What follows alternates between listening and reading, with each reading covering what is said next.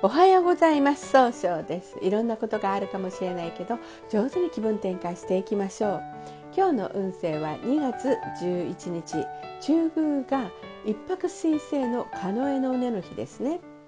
今日はですね、冷静に考えることで新しい企画を生み出すことができる、そんな日となるでしょう。今日応援してくれる菩薩様は、進化を助ける千手観の菩薩という菩薩様。生きているものすべてを漏らさず救う、え大いなる慈悲を表現する菩薩様です。千の手と千の手のひらの千の目によって悩み苦しむ民衆を見つけては手を差し伸べる無限大の菩薩様です。一白水星です。一白水星の方は今日は中宮にいらっしゃいます。中宮という場所の持つ意味は、自力転換ができるよという意味があるんですね。一白水星の方は冷静に分析することで、えー、あの新しい企画を生み出すんですが、今日は思い込みが激しくなってしまうかもしれません。そうすると今日という日が上手に使えないんですね。そんな時には良い方位として南西、西、東北がございます。南西の方位を使いますと、相手と気を合わせて楽しい会話をすることでいい人間関係を育むことができる方位。西の方位を使いますと、えー、しっかり集中力が増して経済を動かすことができる方位。東北の方位を使いますと、情報が集まってきて正しく変化することができる方位となるでしょう。二黒土星です。二黒土星の方は今日は北西の方位にいらっしゃいます。北西の方位の持つ意味は、そうですね、正しい決断ができるよという意味があるんですね。二黒土星の方はですね、上手に相手の話を聞くことができるんですが、今日は余計な一言があるかもしれません。そんな時には良い方位として南西と東がございます。南西の方位を使いますと、上手に相手の話を聞くことで経済を動かすことができる方位。東の方位を使いますと、集中力、一番正しいやり方で失敗しないやり方で早く結果を出すことができる方位となるでしょう。三碧木星です。三碧木星の方は今日は西の方位にいらっしゃいます。西の方位の持つ意味は、経済を動かすことができるよという意味があるんですね。三碧木星の方は集中力があって早く結果を出すことができるんですが、自分の考えを相手に押し付けたように誤解をされてしまうかもしれません。そんな時には良い方位として東南と東北がございます。東南の方位を使いますと、物事が明確になり、えー、人脈が広がるという方位となっております。東北の方位を使いますと、いろんな情報が集まってきて希望に向かって変化する一歩を踏み出すことができる方位となるでしょう。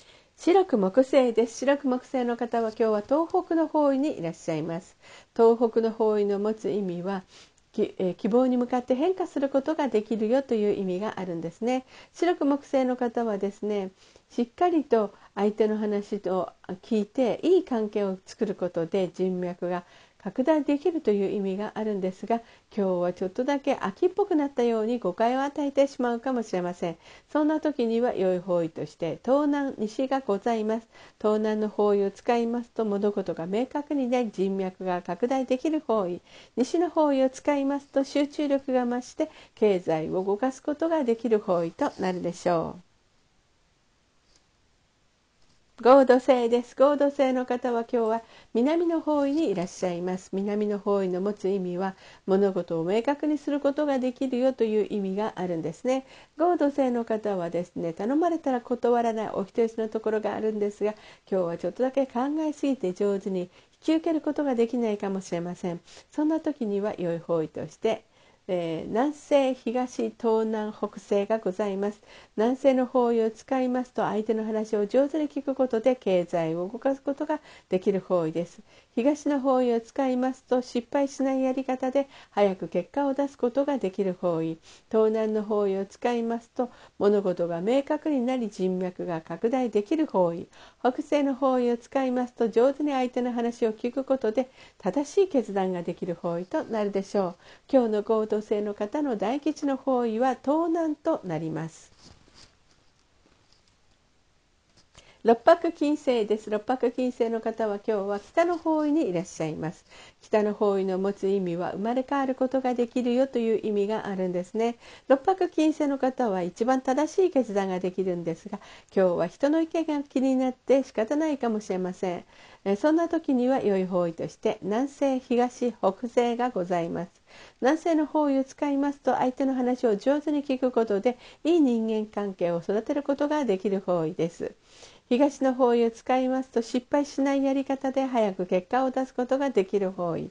北西の方位を使いますと、上手に相手の話を聞くことで正しい決断ができる方位となるでしょう。七赤金星のです。七赤金星の方は今日は南西の方位にいらっしゃるんですね。